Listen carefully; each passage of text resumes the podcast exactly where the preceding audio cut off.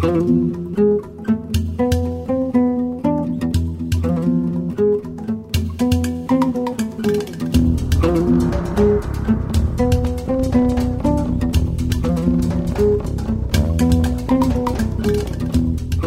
המאזינות לפודקאסט דרך נשים.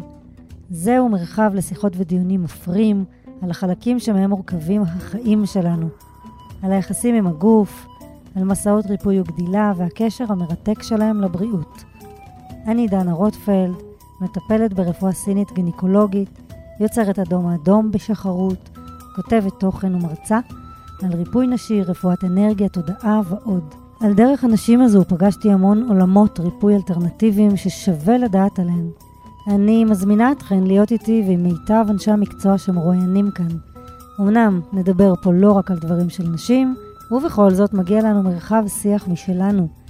כי יש הרבה חוויות בחיים האלו שמשותפות רק לנו ומעניינות בעיקר אותנו. נתחיל!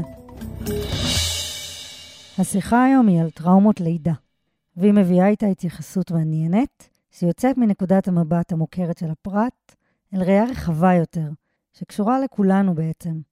גברים, נשים, ילדים וכל מי שחי בזמנים האלה. אני מקווה שתהנו ותתרחבו, ומוסיפה כוכבית של התנצלות על איכות השם הזה, בעיקר בהתחלה, ומשתפר בהמשך. שלום לחגית בן שחר. שלום דנה רוטפלד, ושלום לכל המאזינות והמאזינים. נפלא שאת כאן. אני קצת uh, לוקחת נשימה עמוקה, כי אני לא בטוחה איך בדיוק להציג אותך ממגוון התארים והדברים שאת עושה לאורך השנים. נלך על uh, מטפלת בטראומה עם התמקדות על טראומות לידה. נלך, נלך, כן. נלך? כן. אני מרגישה שזה קצה הקרחון של ההגדרה שלך, אבל uh, זה ילך ויפרס עם השיחה. ובעצם uh, אולי כדאי להתחיל בלברך את uh, אלוהי התזמונים המופלאים, אה, ולברך אותך על הלידה שקרתה אתמול בערב. כן, אתמול בערב הגיעו הספרים הביתה, אחרי תהליך של תשע שנים שבהם uh, כתבתי שני ספרים, והספר השני ששמו עטופים הגיע אתמול בערב. ממש הגיע מהדפוס אתמול, מדהים. אז אנחנו ככה נתחיל כאן ועכשיו בעניין של, של הספר החדש שלך. שהוא בעצם אה, עוסק בטראומות הלידה ובהשפעה של, אה, של הלידה ושל טראומות הלידה על המשך החיים. אני מגדירה, אני קוראת לו עטופים, ואני מדברת על השפעה של ראשית החיים על המשכם, והראשית החיים מתחילה לפני ההיווצרות, במהלך ההיריון, הלידה ומספר שבועות לאחר הלידה, ויש לו השפעה מסיבית, מאוד מאוד גדולה על המשך, המשך החיים שלנו מכל בחינה. הוא עוסק גם בטראומה. אה, כשאני מתייחסת לטראומה כבר ברחם של העוברים, טראומה אפשרית, טראומה במהלך הלידה של התינוקות, של האימהות, של האבות ושל אנשי הצוות. אה, התפקיד העיקרי שלי זה גם להעלות את זה למודעות, גם למנוע וגם, בעיקר בעיקר, ואולי אנחנו מגיעים לסוף הרעיון היום, אבל אני אפתח ואני אומר שאני מאוד אשמח שהחדשים לבוא אלינו, לחברה שלנו, יבואו באהבה, ושאנשים שנושאים אותם והורים עבורם ומטפלים בהם יהיו עטופים, כי זה לא ממש מה שקורה היום.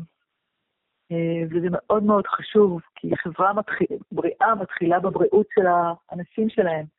אם יש טראומה כבר בהתחלה, מה נגיד? אה, אני מסכימה איתך שזו מטרה נעלה וראויה ומתאימה לזמנים האלו. בואי נפתח קצת את העניין של טראומות לידה. מה בעצם את מתכוונת כשאת אומרת טראומות לידה? אני בסוף 99 הגעתי לסדנה של נשימה מודעת. זה נקרא גם rebirthing, אחד, אחד הסגנונות זה rebirthing, השני זה נשימה מודעת, ואז לא ידעתי שום דבר על הלידה ועל החשיבות שלה. וככה, איך שנכנסתי לחדר, משהו כזה כמו בוקס בבטן, משהו התכווץ בי, ובו בעת, בה בעת ידעתי שהגעתי למקום הנכון, ומכאן משהו מתחיל. מין ידיעת לב שכזאת, מאוד uh, משמעותית וברורה. התחלנו לנשום, פשוט תרגלנו אחרי כמה זמן, חצי שעה של הסברים, משהו כזה. פשוט ניסינו, תרגלנו וכבר היינו בזוגות, והתרגול הראשון אני נושמת, ואחרי זמן מאוד קצר שאני נושמת את הנשימה המלאה שהרבה אוויר אל הבטן, אל החזה והכל החוצה, אני מתחילה לצחוק, מתחילה לצחוק צחוק בלתי נשלט, לא מבינה כל כך מה קורה לי, ואני נותנת לעצמי, ואז בבת אחת אני בוכה בכי מאוד עוצמתי, משהו כמו אחרי רבע שעה של צחוק, ואני מוצאת את עצמי בתוך תעלת הלידה של אימא שלי, שלאימא שלי אין כבר כוח, היא מוותרת, ומבחינתי השער לעולם הזה נסגר, ומה שנשאר לי זה למות. ווא. ואני יוצאת מתוך הדבר הזה עם עצב מאוד מאוד גדול. ומכאן מתחיל הרומן שלי עם הרעיון שאנחנו זוכרים את מה שקרה לנו שם ואז, ויש לזה השפעה מסיבית על החיים שלנו. אז טראומה זה יכול להיות מכל מיני סוגים, זה כבר יכול להיות תעוברים מהבטן, אה, החבר'ה בשדרות שמופגזים חדשות לבקרים, והאימא בהיריון, ויש הרבה לחץ, וההורמונים של הסטרס עוברים, חוצים את השליה, וזה נחקק. אם זה יום אחרי יום, או עוצמתי מאוד, זה יכול לגרום לטראומה. כבר, בטח שזה מספר פעמים במהלך ההיריון, ויש על זה ניסוי וראו שהיקף הראש של התינוקות שנולדים אחרי הרבה מאוד צבע אדום, אה, הרבה תקופות של לחץ.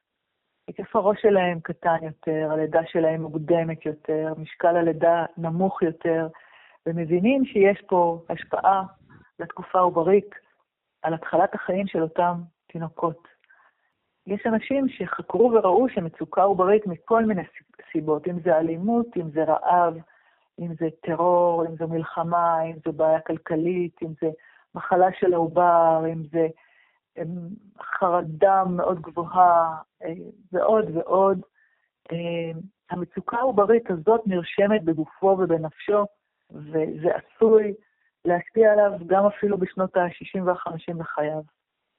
וואו, אני חייבת להגיד שזה הלך למקום אה, לא צפוי. אני ב mind שלי חשבתי שטראומות לידה, אנחנו הולכות לדבר על כאבים, על אה, אירועים, אה, אירועי קצה שקורים לנשים בלידה, ועל איך שאחר כך הן ישר קופצות לאימהות ומשאירות האישה מאחור דברים טראומטיים שהתרחשו באירוע הזה, ופתאום אנחנו מדברות על טראומות עובריות ועל הצד השני. נכון. אני מדברת איתך עכשיו את ארבעת הפרקים של הספר, של עטופים, אז אני פותחת בעוברים ובתינוקות, בילודים. טראומה אימהית, זה הפרק הבא.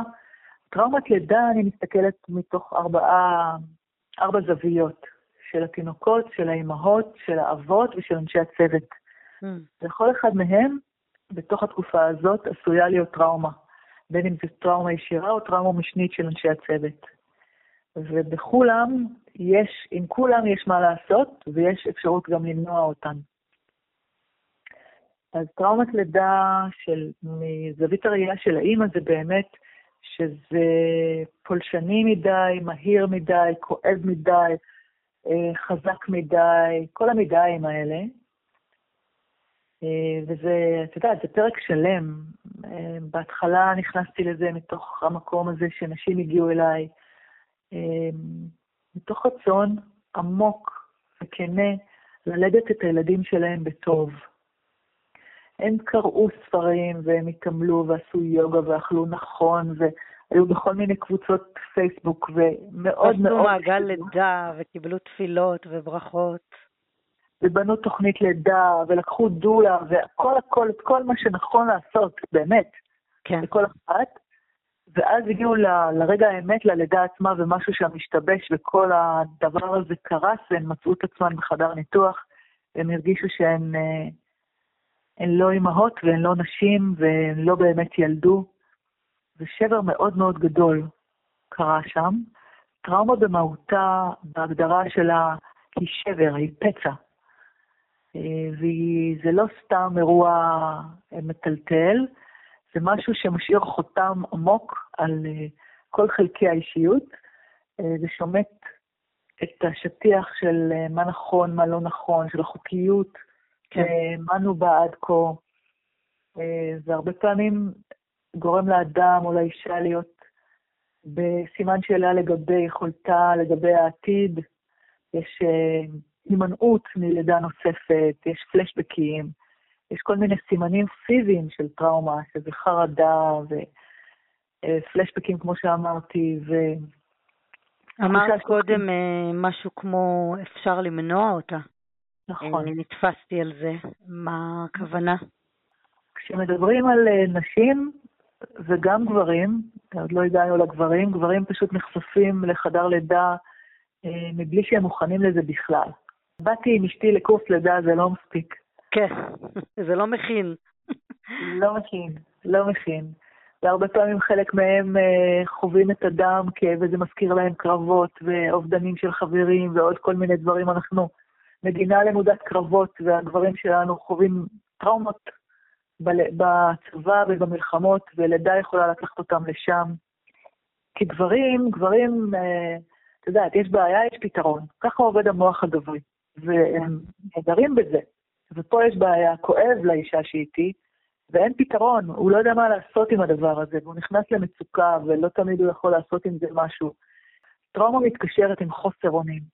ברגע שאנחנו נמצאים בחוסר אונים של קושי אה, להכיל, או סכנה כזאת או אחרת שמרגיש שהאיום הוא מאוד מאוד גדול, זה יכול להירשם כטראומה.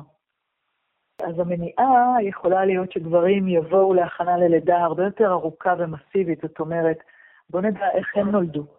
מניעה של טראומת לידה מנשים זה להכניס הרבה גמישות לכל התהליך.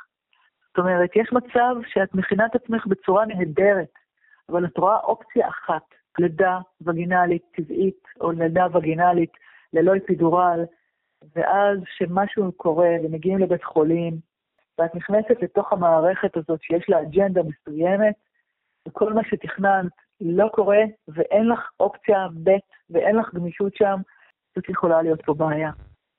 כי אנחנו מתכוננות פחות או יותר לתרשים זרימה אחד. חלק ממניעה זה להכניס גמישות, זה להכניס אופציות נוספות, זה להכניס באמת מהי החשיבות מה הדבר הכי חשוב? מה האמת המשותפת, או יותר נכון, שלך ושל בן הזוג ושל התינוק שלכם? כן. כן. יש פה עבודת צוות, ועבודת צוות היא של ארבעה פה. של התינוק, של האימא, של האבא ושל אנשי הצוות. כולם משפיעים על הלידה. זה דבר אחד. והדבר הנוסף זה ללכת לפי מה, למה ואיך. זאת אומרת, מה המהות של כל התהליך של הבאת חיים לעולם. למה אנחנו עושים את זה? ואיך זה כבר הדבר הנוסף. זה מין משפך מאוד רחב שמתחילים עם המהות שלו. וכשאני נזכרת במהות של הדבר, שאני רוצה להביא חיים חדשים לעולם, כי בכל פעם בלידה שמשהו קורה, אני חוזרת למהות של הבאת החיים, של התפקיד שלי כרגע, של היותי חלק מצוות עם התינוק ובן הזוג שלי, זה מחזיר אותי לאיזשהו מקום הרבה יותר uh, עמוק, שלם, ופחות תלוי בתוצאה, באיך, במימוש. כן. הזכרת קודם את, ה, את ההתכוננות לתרחיש אחד ואת איך שבעצם אה, יולדת פוגשת את המערכת, למה מוכנה המערכת. והשאלה שעולה לי זה, האין זה מכאיב לדעת שאנחנו בעצם חיים, חיות במרחב תרבותי כזה, שבו המערכות מזמנות לנו הרבה פעמים אה, אה, פגיעה, מזמנות לנו אי אפשרות לעשות את זה באופן אידיאלי. או לקבל אה, את, ה, את מלוא העיטוף, אני משתמשת בעטופים שלך, את מלוא העיטוף שלידה באמת צריכה, או שיולדת באמת צריכה, מתוך המקומות העמוקים שלה, מתוך מקורות הכוח שלה. אז אני אגיד לך ככה, שאת עטופים כתבתי די הרבה זמן. בהתחלה כתבתי אותו מאוד כועסת. וכואבת. אה, ולאט לאט הבנתי שבעצם אנחנו מדברים פה על המעבר בין העידנים, ואנחנו בתפר. בין הפטריארכליות, בין העידן הישן לבין העידן החדש, דרך אגב, זה הספר הקודם שלי, סחר אה, של העידן השלישי. תכף נדבר עליו, בהחלט. כן. תשמעי, עד לפני מאה ומשהו שנה, רוב הלידות היו בבית, ונשים ילדו בבית, ובית חולים אנחנו מדברים, ואני כותבת את זה בעטופים, אנחנו מדברים על זה שב-1905, 95% מהלידות בארצות הברית התנהלו בבתים. פחות מ-50 שנה אחרי זה, רוב הלידות מתנהלים, מתנהלות בבתי חולים. היה שם מהפך מאוד גדול, לא ניכנס לזה כרגע. אני מזהה את זה סביב הנושא של שנת דמדומים, הרצון ללדת, זה הגל הפמיניסטי, סוף גל הפמיניזם הראשון, שהרצון הוא ללדת לפי דרך הגברים, לא לזכור יותר מדי לידה, וגם לא לחוש אותה. ואז רוב הנשים האמריקאיות מקבלות בבתי חולים אה, סמים מסוימים על מנת שהן תלדנה פחות או יותר מתוך אה, דמדומים, ושולפים להן את התינוקות מתוכן כשהן אה, די במצב של הזיה או במצב ממש ממש לא פשוט. זה קטע היסטורי שרובנו לא מכירות אותו, אבל זה עשה, זה הכניס את הלידות לבתי החולים מכל מיני סיבות, כאילו ההיגיינה בבתי חולים יותר גדולה מאשר, יותר גבוהה מאשר בבתים, ועוד ועוד. אנחנו עכשיו יולדות בבתי חולים כי זה מה יש. גם הממשלות והמדינות מעודדות אותנו ללדת בבתי חולים, זה נוח לכולם. אנחנו רגילות לציית. אנחנו גם התרחקנו מהגוף שלנו. רובנו מגיעות לבתי חולים בשביל ללדת, זאת אומרת, בפעם הראשונה שרובנו מתאשפזות זה בבית חולים, בזמן הלידה. המקום הזה של אה, איך עובדים עם כאב, אנחנו חברה מאוד של אינסטנט. אה, תסתכלי על ערב אחד על פרסומות, תראי כמה פרסומות יש לכל מיני כדורים וגלולות למניעת כאב וכל מיני מכשירים. בהחלט. כאב. יום בקליניקה, אפשר אה, להגיד, יום בקליניקה, את רואה שאנשים מגיעים מההיסטוריה של איך הם הגיעו לחפש דיקור סיני ומה היה לפני כן, ואת רואה מה הוצע להם בתור טיפול, ואת רואה מה הם רצו ומה הם קיבלו, ואת רואה ש-it's all about לברוח uh, מהכאב, it's all נכון. about לברוח מהדיבור של הגוף, נכון. והרבה מעבר לפרסומות. נכון, זה האינסטנט, זה, כי אנחנו צריכים את הדברים מהר, ו, וזה מה שמנגיש לנו גם. זאת אומרת, שאישה באה ללדת, היא בדרך כלל מאוד מאוד פוחדת מה, מהצירים, מהכאב, והיא מחפשת, רבות מהן מחפשות שיצילו אותן, מהגוף שלהן, מכל התהליך הזה, ואם אפשר שמישהו יעשה כל דבר, רק שייקח את זה מהן כרגע, והמעבר יהיה יותר פשוט להורות. ובתוך המקום הזה, אה, הקשר עם הגוף הוא מאוד משמעותי. לידה היא חלק מרצף של חיים, ואנחנו יודעות מתוך מקום, זה מאוד דומה לאיך שאנחנו חיות מבחינת הקשר שלנו עם הגוף שלנו. חלק גדול ממה שאני מבקשת להביא, זה שאנחנו נתחיל יותר ויותר לקחת אחריות ולהבין שלידה היא תוצאה. זאת אומרת, אם אני רוצה, אם שואלים אותי מתי מתחילה, מתי נכון להתחיל להכין אנשים ונשים ללידה, אני אגיד בגיל ארבע.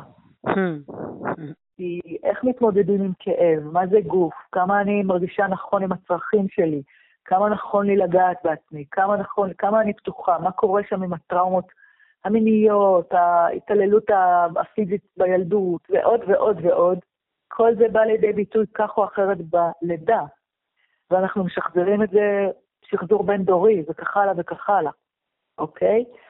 אז זה, לידה זה באמת שער להתבונן על תרבות שלמה, ושער להתבונן על הדרך שבה אנחנו חיים וחיות. לידה יכולה להיות מענגת, לידה יכולה להיות מעצימה מאוד מאוד, לידה יכולה להיות שער לחיבור עצמי אדיר. במקומות שאנחנו אה, פחות מחוברות, זה עשוי לחכות לנו בלידה בצורה כזאת או אחרת. אני רוצה שתגידי משהו לגבי המעבר בין עידנים, לגבי התפר הזה, לטובת אה, מאזינותינו שלא שוחות בטרמינולוגיה הזו. אוקיי. Okay.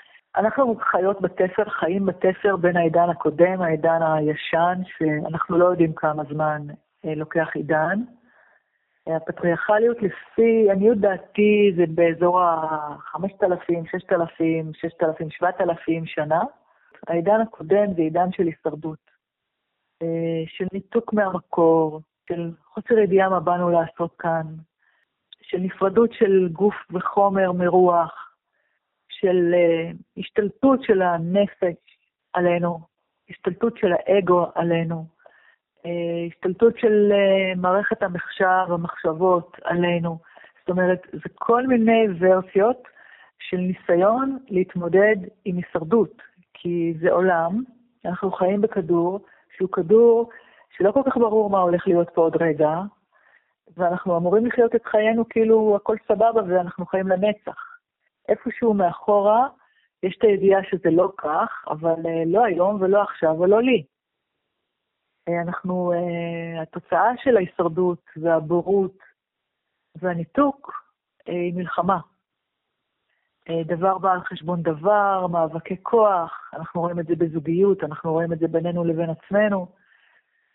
אנחנו רואים היררכיות, אנחנו רואים מאבקי כוח בין המינים, ואנחנו רואים את זה בתוך מסגרות כופות. זאת אומרת, מעט אנשים שולטים בהרבה יותר אנשים, והפן הרפואי זה בא לידי ביטוי גם, זאת אומרת, השתלטה איזושהי פרדיגמה רפואית שהיא הרפואה המודרנית, שהיא מצילת חיים, ויש לי תודה אליהם. לא להתבלבל. מבחינתי, אה, שתי הבנות שלנו שנולדו בקיסרי, הרפואה המודרנית, היה להם, יש להם תפקיד מאוד חשוב לפחות בנתינת חיים לאחת מהן, אם לא לשתיהן. אה, אז יש לי הרבה תודה אליהם. בו, בעת אני גם יכולה רגע להסתכל מהצד ולהגיד, אוקיי, זאת, זאת טכניקה אחת של רפואה, שהייתה מקובלת מאוד בעידן הקודם מהמקום ההיררכי. היום שהטכנולוגיה בעידן החדש יותר ויותר משתלטת, והכל הופך להיות הרבה יותר אש ואוויר, והעידן החדש זה עידן של uh, מהיר יותר, טכנולוגי יותר. Uh, יחד עם זאת, הערכים מתחילים להתרומם ולהגיד, אוקיי, זה לא עידן של מאבק כוח, זה לא דבר בא על חשבון דבר, זה שיתופי פעולה. זה לא אחד שולט ברבים, זה הרבה יותר שיתופי פעולה, יחסי גומלין, ראייה כמה אני, החיים שלי, משפיעים על חיים החיים שלי, הבחירות שלי, המחשבות שלי, הרגשות שלי, המילים שלי, ולא רק בפודקאסט הזה, מהדהדים ומשפיעים על רבים.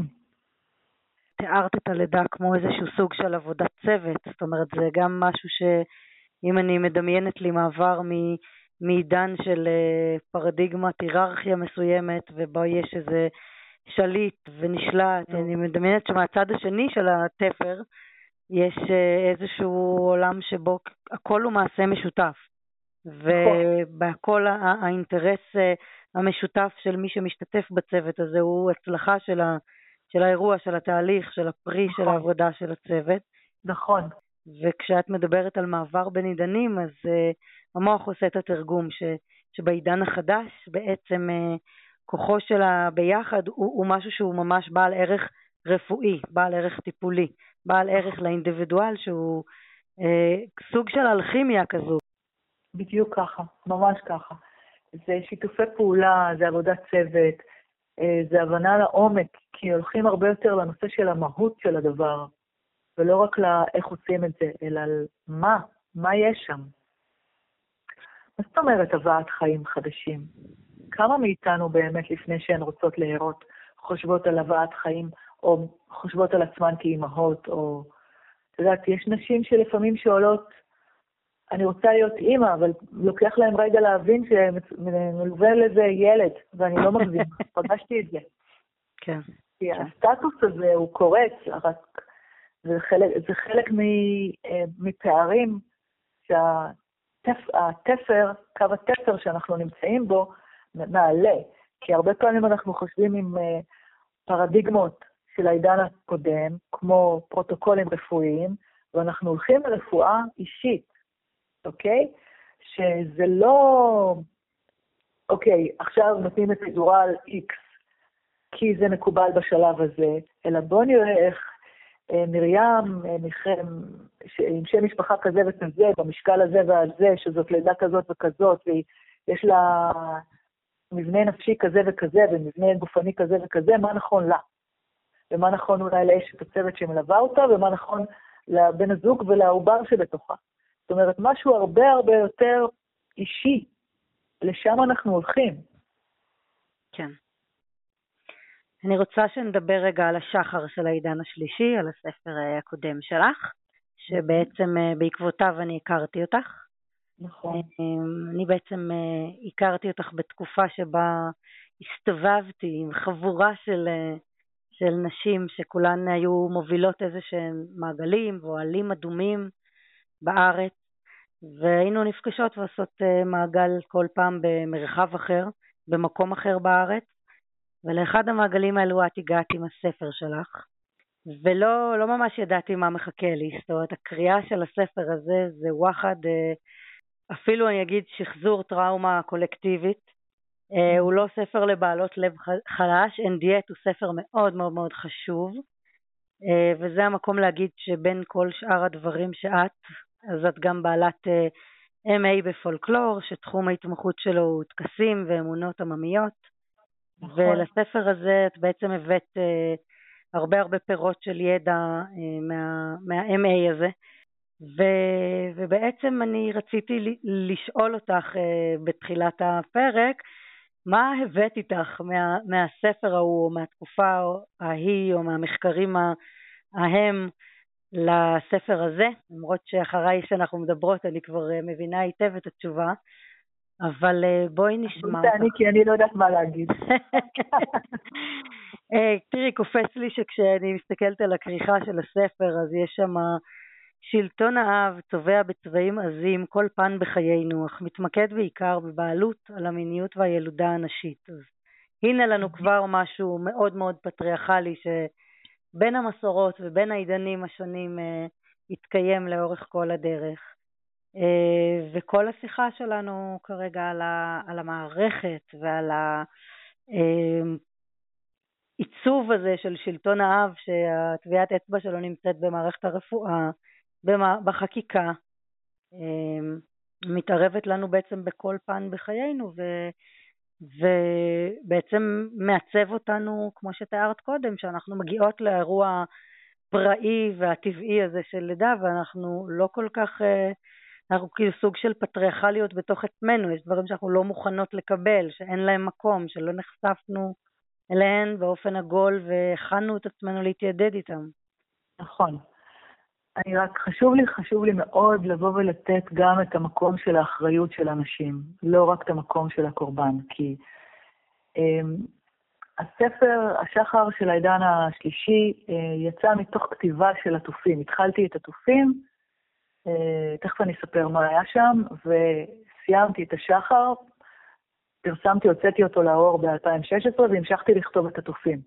ככה שהשחר הוא uh, מין... אה, איך נקרא לזה? נולד מתוך עטופים.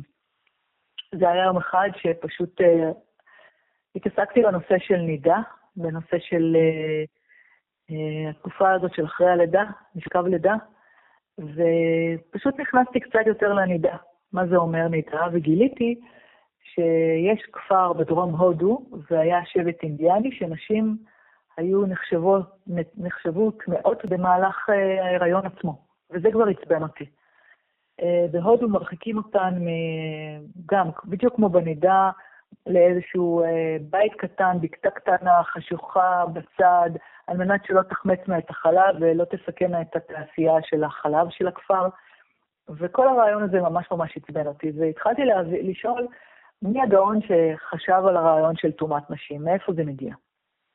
חקרתי איזה שנה, והספרים פשוט באו אליי אחד אחרי השני. הגעתי לזרטוסטרה, הגעתי בכלל, שזה לא היה שייך לגברים ונשים, זה היה שייך לנושא של טוב ורע, לאלוהות ולשד אה, שצריך להחליש אותו, וברגע שנשים, נשים הן חזקות יותר, ובזמן הווסת לדעתם השד אוחז בנשים, אז צריך להחליש את האישה, ואז מחלישים את השד. וככה זה צמח כל הנושא הזה של אה, מידע, וזה השתלשל אה, דרך אה, גולי בבל גם ליהדות. החמרנו את החוקים שהיו במקרא, ומאיתנו לנצרות ולאסלאם, ומהפרסים העתיקים לאסלאם, וכך הלאה וכך הלאה. ואני מבינה שהייתה תקופה שנשים שלטו בגברים, התקופה של האלות הגדולות, ואז אנסו וצרסו והרגו בנים, תינוקות, לטובת פריון האדמה, האדם ובעלי החיים. כי אנשים נשאו בגופן את ברכת האלה הגדולה, והקריבו את הבנים, בדיוק מכאן הקרבת הבנים שמוכרת לנו גם מהמקרא. ואחר כך אנחנו בעצם בתקופה של אה, תמונת מראה, שקורים דברים דומים, רק אחרת, לנשים על ידי גברים. זאת אומרת, זה סיבוב שני. בהתחלה נשים עשו לגברים, אחר כך גברים עושים לנשים, ואנחנו בסוף העידן הפטריארכלי, בואכה העידן השלישי. אמ, ואני אומרת את זה משום שזה נכון שאנחנו בתוך מערכות אה, פטריארכליות עדיין, יש לנו כאנשים הרבה מאוד כוח, ומבחינתי אנחנו אלה שמושכות קדימה. זאת אומרת, כשאנחנו מדברים למשל על אבהות חדשה ועל גבריות חדשה, ואחד הדברים, אני חוזרת ואומרת את זה, וזה כל כך מרגש אותי כל פעם מחדש, אחד המראות שממוססים אותי לשלולית ומרחיבים את ליבי, זה אבא מרדים את הילד שלו או הולך לטייל עם הילד שלו במנסה. ואלה האבות החדשים. ורואים הרבה כאלה. נכון. בימינו. נכון. והם לא פטריארכלים. הם כבר בתוך העידן החדש. ומי שאמורה לעזור להם לעשות את המעבר מהעידן הקודם, הפטריארכלי, לעידן של האבהות והגבריות החדשה, אלה אנחנו, הנשים. אוקיי? וכל עוד אנחנו בחזקת קורבנות, אנחנו אה, יותר כועסות ופחות רואות את הראייה הרחבה. והגברים נשארים המקום היותר מקרבן והיותר רודן והיותר פטריארכלי. לא פשוט להם לעשות את המעבר, גם לא פשוט לנו לעשות את המעבר. ונדרשת פה הובלה, הרבה מאוד פעמים הובלה נשית, של לפתוח את הלב, להיות בראייה רחבה, יש לנו את היכולות האלה, ולאפשר לגברים לעבור מהעידן הפטריארכלי לעידן החדש, באהבה. לאפשר להם להיות עם הילדים ולטעות כמו שאנחנו טועות, ולא להציץ לו מעבר לכתף לראות אם הוא חיתל נכון או אמר את המילה הנכונה. גברים מתקשים לווסת את עצמם. גברים, כי אני מדברת איתך, זה כתוב בספר בעטופים, אני מדברת על זה כבר מהרחם מבחינה הורמונלית, ואחר כך כתינוקות. אה, הסתכלתי טוב על מה קורה בין המינים. יש לי הרבה מאוד חמלה ואהבה וחיבה לגברים. בתוך המקום שכל כך רוצה ולא תמיד יודע איך. ואנחנו אמורות, אנחנו יותר מתוחכמות הרבה מאוד פעמים, אנחנו אמורות לפתוח להם, לפתוח לפניהם את הלב, את, את הרצון, לפתוח את הדלת לעולם, לעולם חדש, לעולם של שיתוף פעולה. כל עוד אנחנו משמרות את הקורבן, הם משמרים את הרודן. הם עצמם קורבנות של הפטריארכליות. גבר פטריארכל זה גבר מנותק מעצמו, זה גבר מנותק מהרגשות שלו, זה גבר מרוחק ומנותק מהמשפחה שלו. הוא uh, צריך להילחם, הוא צריך לפרנס, הוא צריך לשמור על הכבוד שלו, הוא לא באמת יודע מי הוא, אוקיי? Okay? אנחנו יכולות לעזור, אז באמת אני מרגישה ש, שתמצית החיים שלי, העבודה שלי בקליניקה, העבודה שלי בדום האדום, היא באמת להטמיע את התפר הזה בין העידנים. אני לא מרבה לדבר על זה או לקרוא לזה ככה, אבל uh, כשאת מדברת על זה, הלב שלי מרגיש בבית. Uh, אני. מתרגשת מאוד לשמוע, ממש, תודה. כן, זה כיף לי שיש לך את המילים המדויקות uh, ואת ה... את השרטוט של הדרך והחץ של הכיוון קדימה אלא הלאה.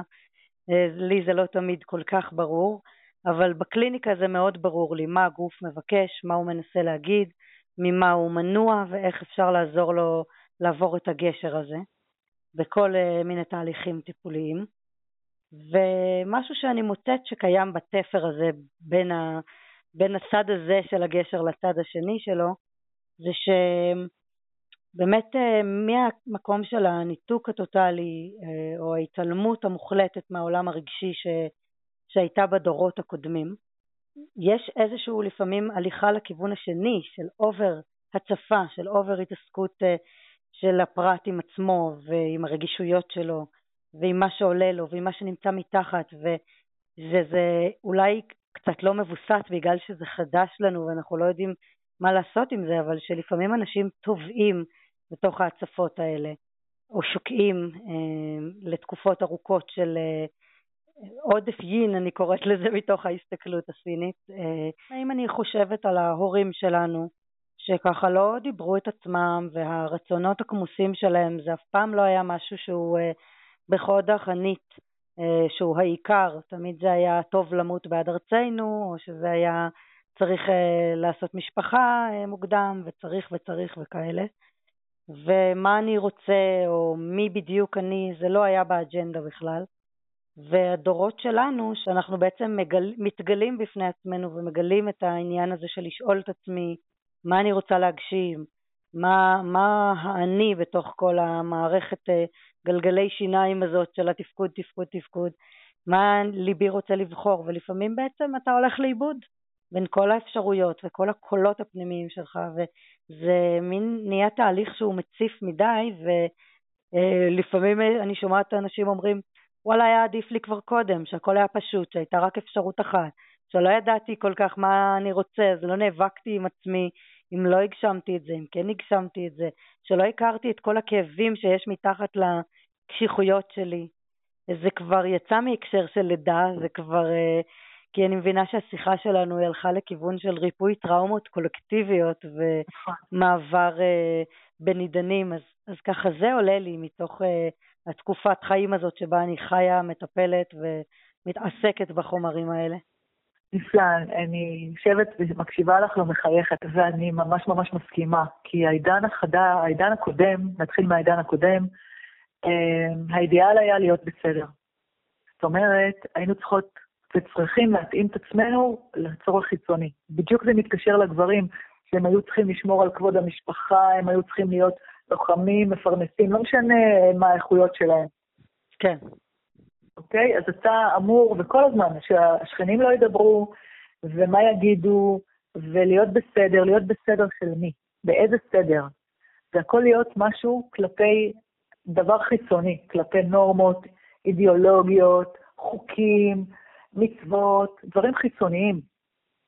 כשמה אני רוצה, זה בכלל לא היה ברור וזה גם לא היה על הפרק. אתה לא אמור לרצות, אתה אמור לציית ואתה אמור להתאים את עצמך לקובייה המסוימת שנולדת אליה. ויש ציפיות ויש לו"ז ברור, יש, לפחות אצלי בתקופה שלי היה גן, בית ספר, צבא, נישואים, ילדים, ואחר כך, לא יודעת, לא אגיד לך אחר כך למות, אבל uh, היה מאוד ברור, ואתה עובר משבלונה לשבלונה והכל מאוד ברור, וזהו זה. העידן החדש מתחיל הפוך. זאת אומרת, אם העידן הקודם זה היה מהחוץ פנים, מהדרשות, מהאידיאולוגיות, ממה שנכון בחוץ, מה שקובעים לך בחוץ, מה שמצפים ממך מבחוץ, אל עצמך, העידן החדש זה הפוך, זה מהפנים החוצה. מהפנים זה אני רוצה. אז היום כל אחד אמור לרצות. בעידן, בטח בתפר ובמעבר אל העידנים, אנחנו מתרגלים רצון. כי הרצון מתחיל מבפנים, הרצון העמוק. זה לא הרצון המפעיל, אני מדברת עכשיו במונחים של האוניברסיטה הקוסמית, זה לא הרצון המפעיל, שזה באמת לעמוד בציפיות של גופים חיצוניים, אה, בין אם זה הורים, בין אם זה מסגרות כאלה ואחרות, אלא זה רצון פעיל. רצון פעיל בא מתוך חיבור ביני לבין המהות שלי, ביני לבין הנשמה, ביני לבין המקומות היותר עמוקים שלי. שיש לי רצון פעיל, הוא אור דרך. הוא לוקח אותי הלאה. והוא לוקח אותי בצורה כזאת שהרצון שלי לעולם יהיה בהשקה, או הוא לא יתנגש ברצון שלך. כי רצון פעיל שלי ורצון פעיל שלך, הוא תמיד יהיה לטובה של שיתוף פעולה. רצון מפעיל זה שאני אמורה להיות בסדר עם איזשהו, איזושהי מסגרת כזאת או אחרת. יש שם, עשויה להיות מלחמה, כי אנחנו חושבים בטעות, וזה נכון לעידן הקודם, שיש פה מיעוט משאבים, ואנחנו נלחמים עליהם. בין אם זה בתוך המשפחה, אה, ההורים, תשומת לב של ההורים זה משאב בין הילדים, ויש מלחמה על זה, ובין אם זה מדינות ו- ו- ויבשות שנלחמות על מים ועל מרעה ועל uh, מי יגיע ראשון לירח. בעידן הבא, שאנחנו כבר בפתחו, אין תחרות. זה הזכיר לי שפעם איזושהי מורה שלמדתי אצלה אמרה שפשוט מי שחי בזמנים האלה יש לו את שתי התוכנות. גם את נכון. התוכנה של העידן הקודם והמחשבות הראשונות שקופצות אין המחשבות האלה של אם יש לי זה על חשבונך, או מה שתיארת קודם, וגם יש לנו את, ה, את ה, כל אותם הדברים המסנוורים האלה של האור וההבנה האינסופית שלכל דבר יש את כל זו, הזוויות ואת כל הרבדים, ואין נכון. טוב ואין רע. ואנחנו שונים ומגוונים ואנחנו לא אמורים להיות זהים, ממש לא, אלא יש מקום לכולם. לא סתם, יש הרבה יותר אה, שונים. בואי נחזור רגע לעניין של, ה... של חדר הלידה. אה, אני רוצה לשאול אותך על איזה סוג אחר של טראומה, שאני לא יודעת אם אה, היא מפורטת, אה, אם התעסקת בה בעטופים. חלק אינטגרלי לדעתי מהלידה, מההיריון, זה החודשים שאחרי הלידה, כשנשים חוזרות הביתה ובובום נהפכות לאימהות, ויש איזה רצף מתגלגל כזה של אירועי הלחץ שלפני הלידה, של אירועי תוך כדי הלידה, של החזרה הביתה, של הכניסה לאימהות. אה, אני קוראת לזה הטרימסטר הרביעי. נכון. ובכלל, זאת אומרת, אני חושבת שזה נמשך על כל השנה הראשונה. זה רצף של, של, אני באמת לא מתביישת להשתמש במילה טראומות. שאת נעלמת לעצמך, שאת לא ישנה בלילה, שהגוף שלך אה, עבר השתלטות חייזרית והנה היא כאילו נסוגה ממנו וההשתלטות החייזרית נגמרה ואת אמורה להיות עצמך וזה לא קורה וזה רצף של דברים שבאמת מאוד קשה להתמודד איתם אבל הם מנורמלים להחריד ואם uh, האישה מרגישה טוב והתינוק שלה בריא וגדל ומתפתח אז, אז, אז, אז מה, מה קרה לך גברת? למה את מתייפחת uh, כשאת בטיפול? למה את מרגישה צורך אה, לדבר אה, אה, דברים של קושי אם הכל בסדר? אני פוגשת את זה המון המון המון בקליניקה. גם אותי אישית זה היכה הרבה יותר מאוחר, אני חושבת שלקח לי איזה לפחות חצי שנה להבין שמשהו בכל הטוב המקסים המדהים הזה הוא, הוא, הוא, הוא לא בסדר. ואני לא יודעת אם התייחסת לזה בספר שלך, אבל זה מאוד מאוד מעניין אותי, כן. הטראומה הזאת של הכניסה לאימהות. אה, התייחסתי לזה ברמה כזאת או אחרת, כי אני מדברת על טראומה לאחר לידה. אה, אני אגיד שאני עובדת עם זוגות בקליניקה שלי. זה התחיל בעקבות, אה, לטעמי, הרבה יותר נכון לטפל בזוגות, גם אחרי לידה שקטה, וגם אחרי אובדן לידה או הריון כזה או אחר, וגם בכניסה להורות בריאה וטובה, וגם בקושי להיכנס להרות וכך הלאה וכך הלאה. מבחינתי לידה זאת לא רק חוויה של אישה, זו חוויה של זוג או חוויה של משפחה, בוודאי של זוג. ולמה אני מביאה את זה? משום שמשברים רבים קורים לזוגות בעקבות הלידה, בעקבות הכניסה להורות, או כבר ב... עם הכניסה להיריון. חברים טובים הם הופכים להיות אה, אנשים עייפים, ממורמרים, כועסים, שמתיישב שם הרבה כעס והרבה תסכול אה, אחד מול השני. אה, כי כל אחד מהם היה רוצה, זו תקופה קשה, זו תקופה שכל אחד מהם צריך להיות הורה ובוגר הרבה מאוד שעות ביממה, ולחלק הפנימי הילדי שבהם אין מקום. וכל אחד מהם היה רוצה רגע קצת קצת שמישהו אחר יטפל בו. זה הרי מראה מאוד שכיח שהאישה אה, אחרי לידה והתינוק בכה לאורך הלילה והיום, ובן הזוג שלה כבר יצא לעבודה, קורה בדרך כלל אחרי שבועיים מהלידה, והיא רק מחכה לרגע שהוא יחזור הביתה, והיא תוכל סוף סוף לקפוץ לשירותים, לרוקן את עצמה, כי היא כבר לא יודעת מה לעשות עם עצמה ואיפה לשים את עצמה. והוא בא הביתה, והוא בא מיום עבודה שלם, ואולי פקקים, ואיזה רעב, ודאגה, ואולי דיברו, ואולי לא, והיא איכשהו נכנס, היא נותנת לו את הילד ורצה לענייניה, והוא אה, גם רוצה שמישהו יטפל בו. הוא היה כל היום בוגר, הוא חוזר הביתה, הוא רוצה שרגע שמישהו ייתן לו משהו חם לאכול, שמישהו ישאל אותו איך היה היום שלו, שמישהו יחבק אותו. וכולם צודקים. זה טרגדיה ש... שכולם צודקים. בדיוק. עכשיו, אנחנו חברה שמאהילה את הנושא של פריון. אה, ובדרך כלל לא, פחות מדברים על הנושא של טראומת לידה, ופחות מדברים על הקושי של ראשית ההורות. אה, אנחנו הולכים לתוך המקום המאוד אה, אידילי הזה, של נצנצים. וברגע שוב שאנחנו לא מוכנים למקומות המתסכלים היומיומיים של, את יודעת, כאימא, צעיר, כאימא לילדים צעירים וכאימא צעירה, אני זוכרת שכל פעם בלילה הייתי שואלת, למה הקיר הזה כל כך קרוב? כי הייתי מתנגשת בו מרוב עייפות. שוב ושוב. לא הבנתי למה הקירות בבית זזים בלילה. כי זה כבר עייפות שלא נגמרת כבר חודשים על חודשים, ואנחנו חושבות שאנחנו אמורות להתנהג בצורה מסוימת. להיטיב עם הילד, זה מאוד מאוד חשוב, אני מסכימה. רק אם בדרך כלל, אם אנחנו מתוסכלות, אנחנו מנתבות את זה לבן הזוג, או כלפי עצמנו. ואז יש מסע שלם של תסכולים ובדידות וקושי והאשמה עצמית וביקורת עצמית, וזה מין מעגלים כאלה של, שהם לא, לא משהו, לא כיפים בכלל. כן. אה, אולי באמת תספרי לנו אם מישהו רוצה להגיע אלייך, אה, אם זה לטיפול, לתהליך, אה, לאיזשהו קורס שאת מעבירה, איך אפשר לעשות את זה? אוקיי.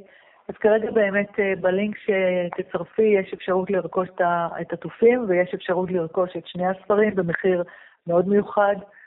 אני אגיד שהוצאתי הוצאה קטנה ומיוחדת את התופים, וכל עוד שהיא רצה המחיר הוא מחיר השקה. מי שרוצה, פשוט שייצור איתי קשר. אני uh, מחפשת לראות מה, מה הדבר הבא שאני רוצה ליצור, פרט לכתיבה וקליניקה והוראה. Uh, בואי נראה. יש לך uh, דף בפייסבוק, חגית בן שחר. בעברית, נכון. יש מאמרים שלי ברשת, גם על נושא של השפעה של לידה טראומטית על ילדים.